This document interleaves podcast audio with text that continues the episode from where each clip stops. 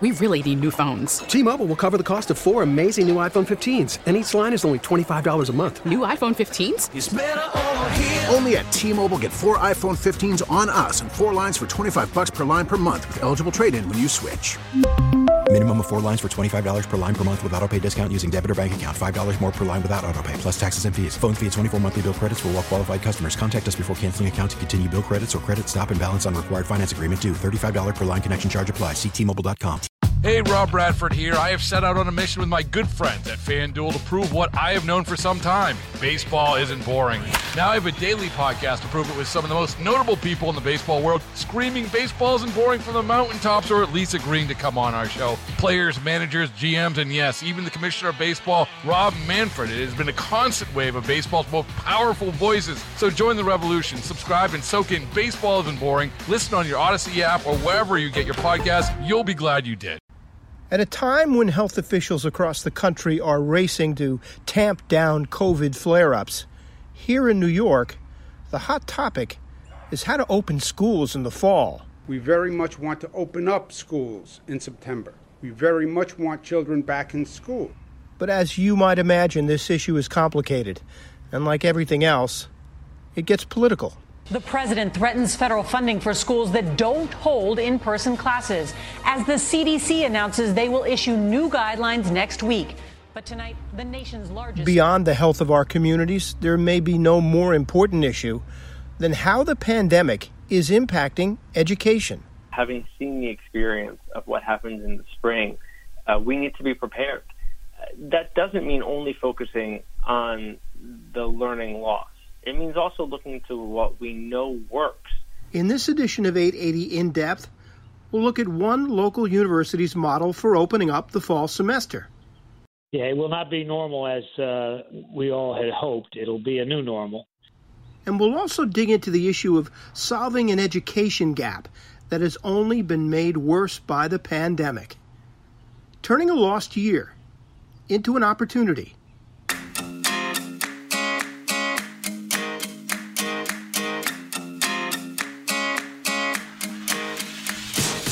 I'm Tim Scheld from WCBS News Radio 880, and this is 880 In Depth. Who isn't worried about how school will look in the fall? In a few minutes, we'll hear from the head of the Education Trust in New York, an education advocacy group, very much concerned about an education gap in our communities that they say existed well before the pandemic. But first, a conversation with the president of Fairleigh Dickinson University in New Jersey. A few weeks back, we heard from President Christopher Capuano about the challenges of holding classes in the fall. FDU is the largest private university in New Jersey, with two campuses in the northern part of the state. It serves over 11,000 students. After much study and with guidance from the government and health experts, FDU released a plan this week that would allow for some in person learning this fall. And frankly, the fall begins in a matter of weeks for them. It's an example of how schools are handling, and we wanted to hear more. So everything we're planning for right now is is contingent on the state getting to stage three of the governor's plan. So that's what most uh, most folks in positions like mine are most concerned about um, is getting to stage three. Because if we don't get to stage three, I don't I don't think we can uh, I don't think we can reopen in in any form, and we would be forced to uh, to continue uh, with remote learning, instructing online. That's not something we want to do. It's not something that our students and families, uh, for the most part, want to do. But our hands are tied, so we're counting on people doing the right thing. Uh, practicing uh, social distancing, physical distancing, and wearing masks so that we can get to stage three as a state. But our planning is pretty much in line with what uh, what I told you uh, several weeks ago. What has changed a little bit, and it continues to change, is uh, the nature of the testing we will do. In fact, the CDC guidelines now for higher ed uh, seem to be suggesting lately that um, we shouldn't require all students to be tested before they return to campus. That sounds somewhat surprising, but I think a lot of it has to do with uh, the fact that uh, you know someone could test negative today but be positive tomorrow. So unless you test them over consecutive days, you, you can't be relatively certain that uh, that uh, that they're they're infected or not infected. So the suggestions now seem to be relying more on um, students self-reporting their behavior on a regular basis, not only before they come back to campus, but every day once they're back on campus, and doing testing, but doing testing uh, randomly in order to determine if uh, there's uh, infection on campus, um, and also doing what people are now calling pooled or batch testing, which uh, allows you to test uh, multiple individuals at once by combining uh, saliva or blood in some cases if uh, if the technology uh, and the personnel exists to do to do blood analysis. And then if you determine that there's infection in a batch or pooled sample, then you of course would do individual testing. And uh, and if students are believed to to be infected, if they're symptomatic or uh, you have reason to believe through contact tracing that they might be infected, then certainly we would do individual testing. So I think that's where Tim, where most of the changes are are occurring now is in uh, the nature of the testing, how the testing will be done, how frequently. Um, but to, to, do that, and we're paying very close attention to uh, all the guidance that's being provided. Uh, in fact, we've retained, as many schools have uh, just recently, um, a, a, consulting firm that's uh, assisting us with our return to campus plan, which, as you can imagine, has a significant uh, health and, and safety component to it and you'll be doing a mix of in-person and remote uh, learning just to, to mix it up? Correct correct. Um, yeah it will not be normal as uh, as uh, we all had hoped. It'll be a new normal. So right now like most schools that are planning to return we're proposing a hybrid model.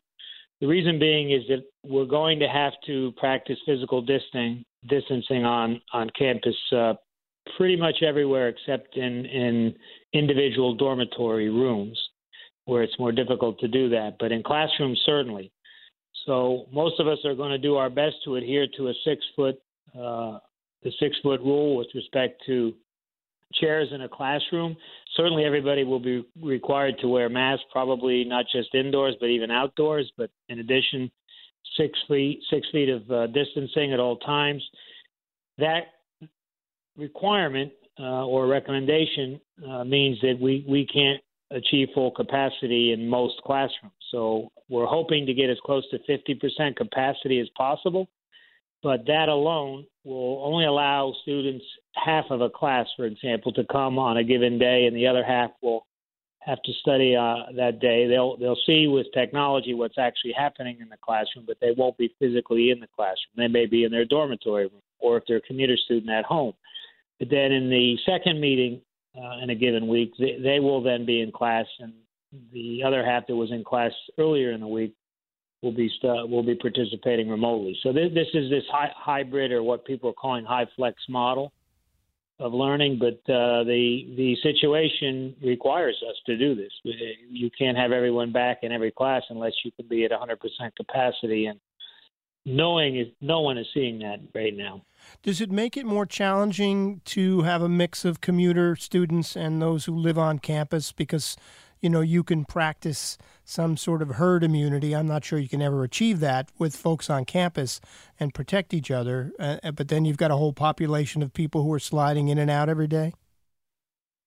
Yes i mean this this does make it more difficult in terms of uh, protecting the community.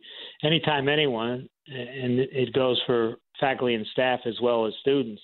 Anytime anyone leaves campus, uh, it's going to be very difficult for us to know, other than what they're reporting, you know, where, where they where they go, uh, where they've been, and who they've come in contact with. And you know, the real difficulty with this particular virus is many, if not most, people that are infected are asymptomatic. They they have no idea they have the virus. So if they're not practicing uh, distancing, physical distancing, you know, more generally, not just on campus, but in their lives more generally, then uh, it, it makes our campus community uh, more susceptible as they come back onto campus each day. So, Yeah, in an ideal world, it would be nice to be able to keep everyone on campus between the start and the end of the semester and, and treat them as one big family unit, one big family. But uh, that's not uh, that's not reasonable to think that we can do that. So, uh, commuter students will add to our challenges, no doubt. You uh, last time we spoke, you talked to me about the challenges of uh, also faculty. You brought that up.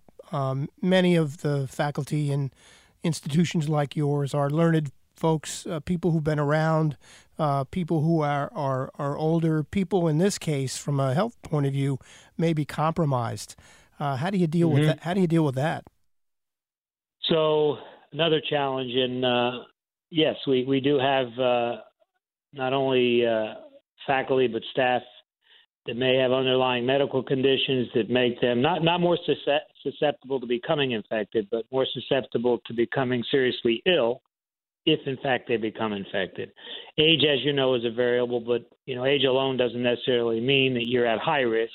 You're at higher risk uh, or greater risk than perhaps someone younger than you are, but uh, not necessarily at high risk. So we've already implemented a a, uh, a process where faculty and staff who have an underlying medical condition and believe that they're uh, more susceptible, more vulnerable, can ask uh, can request not only indicate you know what their vulnerability is, but to request special uh, accommodations.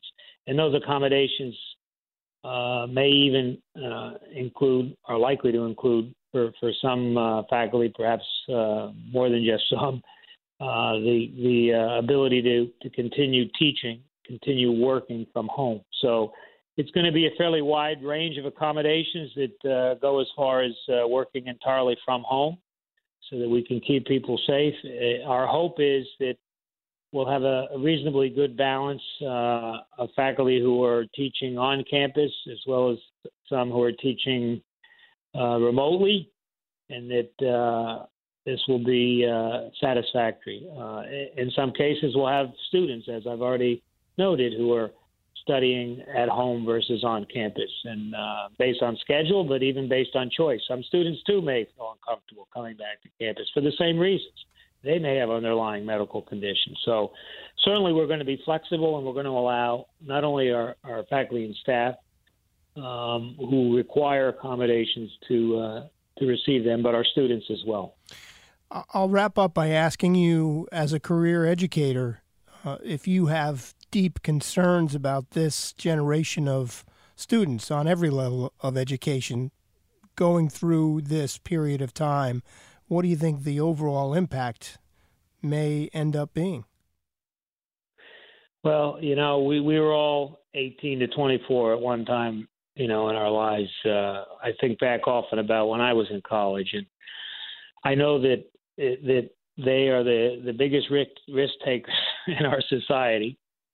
Um, but I think I think uh, this is different than anything I certainly had to uh, to go through in my lifetime, and uh, I'm hopeful uh, that we can convince them when they come back to campus that uh, they need to do this uh, for others, not just for themselves. And I think that's that's the biggest, the most important message we we need to relay to everybody is that when somebody's telling you to wear a mask, when somebody's telling you to stay six feet away, they're not just saying it because they don't want you to be hurt, for you to become infected. They're saying it because they don't want you to infect someone else. And that someone else could be your mother, your grandmother, your grandfather, or someone else who's not even on our campus. So I'm hoping, I'm praying that that resonates with uh, a majority of our student body and that they will do a good job of, of policing themselves. We, we, we are not going to uh, be able to require people to do everything we want them to do, but we're certainly going to ask them to take a pledge and to do it on behalf of the community. So I, I just have a good feeling, a very uh, special feeling about our students in particular, that uh, when we tell them what we need to tell them and why we're requiring them to do things differently that uh, it's going to resonate with them and they're they're going to understand. You know, I can't tell you it's another subject matter how much I've admired uh, the many uh, 18 to 24 year, 24 year olds and, and, other ages across the country that have really uh, uh, exercise their their right to express themselves in terms of speech and protesting in, in recent months, you know, related to the uh, the social injustices that we've all been uh, witnessing before our eyes, and, and I applaud their activism. I think uh, they're our future. We we have to bet on on uh, on 18 to 24 year olds, especially in, in those that uh, that are in our classrooms and who we are educating. They're the future of this country, and they have to make a lot of things right. So I think this is a wonderful life lesson. Uh, this pandemic, not that any of us wanted it, but it's a wonderful life life lesson for uh, for a lot of people, but especially for uh, students who uh, are are in college. We can call them the next greatest generation. Yep, they have an opportunity to do that. It's in their it's in their control, and all they need to do is, as a group, do the right things. And I think uh, it'll be a generation that people won't forget for a long time, and history will treat well. FDU will open this semester in just over a month with three weeks of remote sessions before welcoming students back in early September. This struggle over the desire for in person learning and the pressure to make it safe for students, teachers, and staff is a real tough one for educators. Listen to Ian Rosenblum, Executive Director of the Education Trust, New York. Absolutely. The goal of, of getting as many students as possible physically in front of a teacher in a way that is safe um, is a goal worth pursuing. We are not experts on the health and safety side of the house. And so being able to listen to the state officials who are making those health and safety decisions is really important to figuring out which spaces should be considered. The goal, though, more students with real live access to their teachers is absolutely the right one. The Education Trust in New York is an education advocacy group focused on improving schooling for all ages. We reached out to speak to him to see what concerns he may have about remote learning and how it might impact this generation of students. His concerns were deeper, and we were interested to hear more about it. He spoke to our Peter Haskell.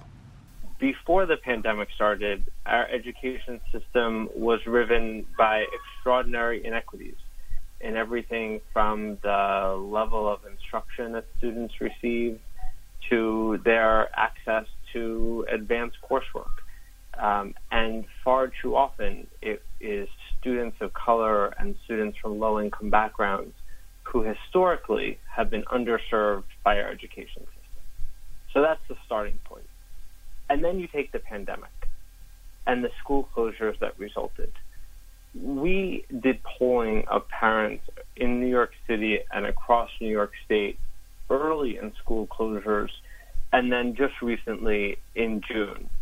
One of the things that we saw is that satisfaction with online learning drops really dramatically.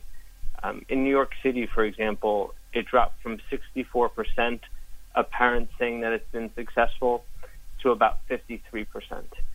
And those declines are driven by the experience of parents from low income backgrounds who did not receive the kind of educational support, in particular instructional support, during this period of time. And that's one of the reasons that parents tell us in our polling that they are so concerned about their children falling behind academically. What needs to happen between now and September when it seems like it seems unlikely school doors are going to open every day for every student? So, what needs to happen to keep this from going forward and, and, and spiraling downward? That, that, that's right. And, and, and we see that there are dual public health crises that we're facing as we think about reopening. On the one hand, um, there's the, of course, health and safety and educational impact of the pandemic. And then right alongside with it is our country's increasing focus on systemic racism. And so, as we think about what it means to plan to reopen schools with equity in the fall, it means addressing both of those challenges. Um, and so, whether school opens fully in person or some combination of in person and distance, or if health authorities say at some point in the year it has to be distance learning alone, um, we think it's really important to focus on the kinds of supports, both academic and non academic, that students are receiving from their schools across any of those ways of delivering education. And that really all starts, of course, with instruction, because the relationship between teachers and students and families is the heart of learning, regardless of whether it's in person or distance or some blended um, learning between the two.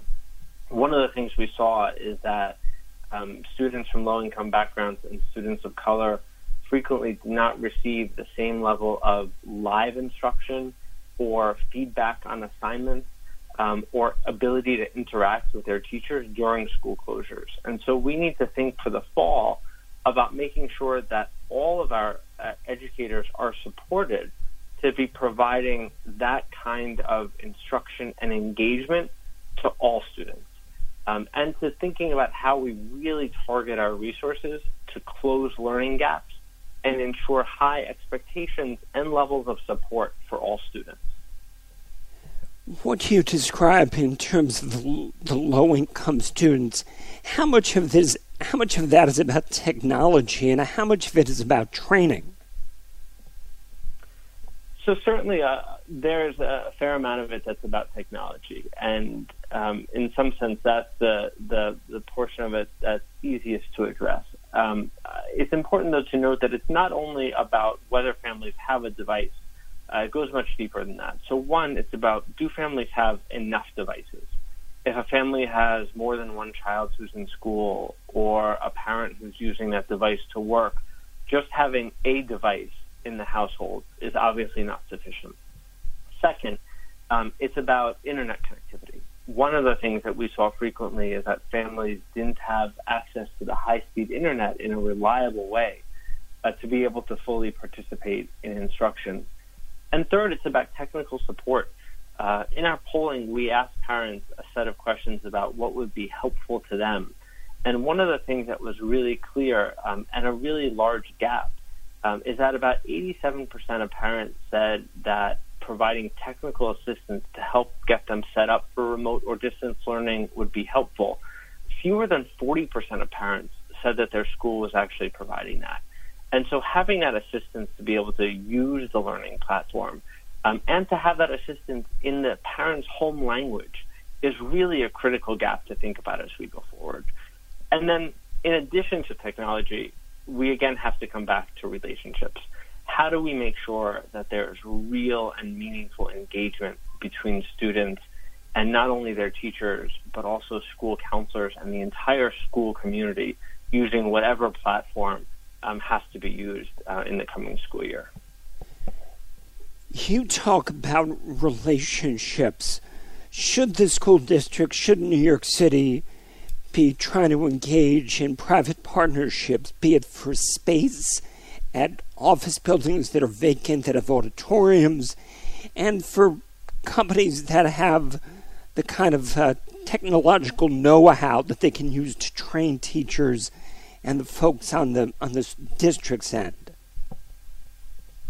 So partnerships are, are, certainly always important. I think a couple of the considerations that have to also be at play are what are the health and safety implications. So of course, maximizing space is really important. Making sure that that space can be cleaned and meets all the health requirements um, that we presume the state uh, health officials will put out is of course a paramount concern as well one of the areas where we really see an opportunity for partnerships is with cultural institutions, libraries, museums, after school providers, and other community based organizations that have extraordinary experience working with students and families. Um, if all students aren't able to be in school at the same time, how do we think about this broader asset of really high quality partnership organizations that have rich instructional and educational and support opportunities um, to be able to help families, uh, to be able to support students educationally um, and provide enrichment so that students can really experience a full educational program, um, even if the school day does have to look really different this coming year. And when it comes to distancing, if if a company has a large conference space or conference spaces or an auditorium that would fit students that are distanced, is that worth pursuing just to try to get more kids physically in front of a teacher? So absolutely the goal of, of getting as many students as possible physically in front of a teacher in a way that is safe um, is a goal worth pursuing.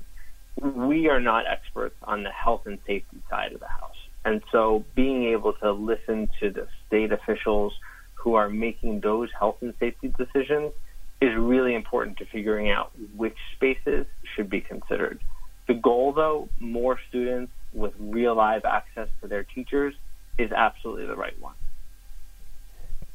The districts that did virtual learning well, what were they doing? So one of the key things that they did is they provided a lot of support to their uh, educators, um, and they helped teachers transition to these distance learning platforms. They also made sure that it wasn't just the job of the teacher; that there were school counselors, other school administrators, um, and and other officials who were both providing support um, and also engaging with families because that is a, an incredibly time consuming and incredibly important job that has to go beyond the individual teacher. And in addition, the schools that, that we saw as doing some really positive practices this spring um, made as much live instruction um, and teacher directed instruction as possible available to students and supplemented it recognizing that not every student has the technology um, or otherwise is able to participate in live instruction, how can they experience an also rich and rigorous curriculum um, through assignments, through high quality feedback, through um, asynchronous interaction with their educators, so that students who can participate in distance learning don't end up missing out for districts that are planning now, how do we do the fall? How do we do a, a, a, a mix of in person and virtual learning? Two things. One, what should those districts be doing to try to figure out how to do it best? And do they have enough time? So, the good news is that districts and states have been thinking a lot about this for a while now. Um, so this isn't the, the starting gate. So the question of do they have enough time, there is nothing more urgent than making sure that schools can start safely and educationally sound stronger by putting equity at the forefront of their work this fall.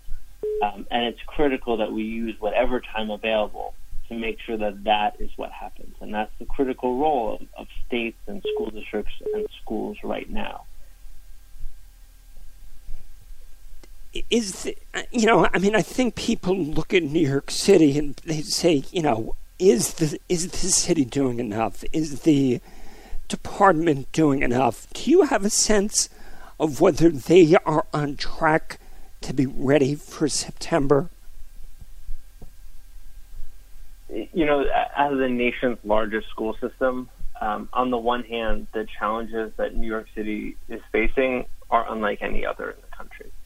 At the same time, the opportunities that New York City has to show what can be done and what can be done to improve educational opportunity in this credible, incredible uh, time of uncertainty, but also a time when students and families are depending on their schools and institutions more than ever, uh, is also unlike anywhere else in the country. And so it's critically important that New York City get it right.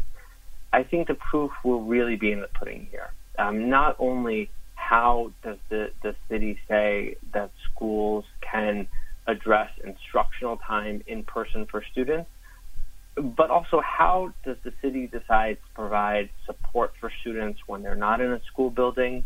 How does it address not only the technology needs, um, but also the other instructional and non academic needs of families? and how does it make sure that, that the curriculum that students are experiencing, regardless of whether it's when they're sitting in a classroom or engaging in blended or distance learning, is a culturally responsive curriculum, a rigorous curriculum, a curriculum that truly prepares students for a range of college and career opportunities and does so with a lot of teacher support. Those tenets have to hold true regardless of the type of um, school or distance environment that the city is planning for. And when we see what the city decides to do on those fronts, we'll know if they're really ready for the fall. Back to the initial premise of our conversation this week. How concerned are you about the potential for another lost year for students? Of course, we have to be concerned about that. Having seen the experience of what happens in the spring, uh, we need to be prepared. Uh, that doesn't mean only focusing on the learning loss. It means also looking to what we know works in helping students succeed, in helping to close these learning gaps and help students make progress towards meeting state standards. And so certainly there, there's a lot of concern. Um, we also know what to do to get it right. And so getting those academic plans in place and non academic supports in place and really putting educational equity at the forefront of that planning so that we have an educational plan that can go right alongside the health and safety plan uh, is the way to make sure that all students um, are able to succeed in the coming school year, whatever the circumstances might be. Ian Rosenblum made reference to the survey his organization has done in New York on education equity. They spoke to 800 parents of children in New York State schools just a month ago, and among the findings, satisfaction with distance learning dropped from 57% in their survey in May to just 43% last month. More parents are concerned their kids will fall behind because of remote learning. And students from low income families, not surprising to anyone, are much less likely to have access to technology and reliable internet, which will be key to this idea of education equity. Eight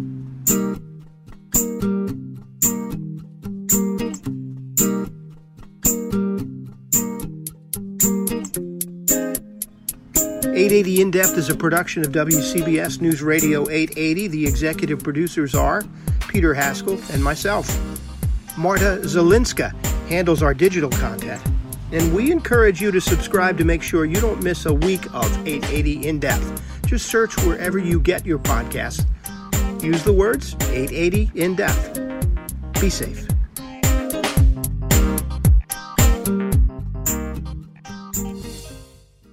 We really need new phones. T-Mobile will cover the cost of four amazing new iPhone 15s, and each line is only $25 a month. New iPhone 15s?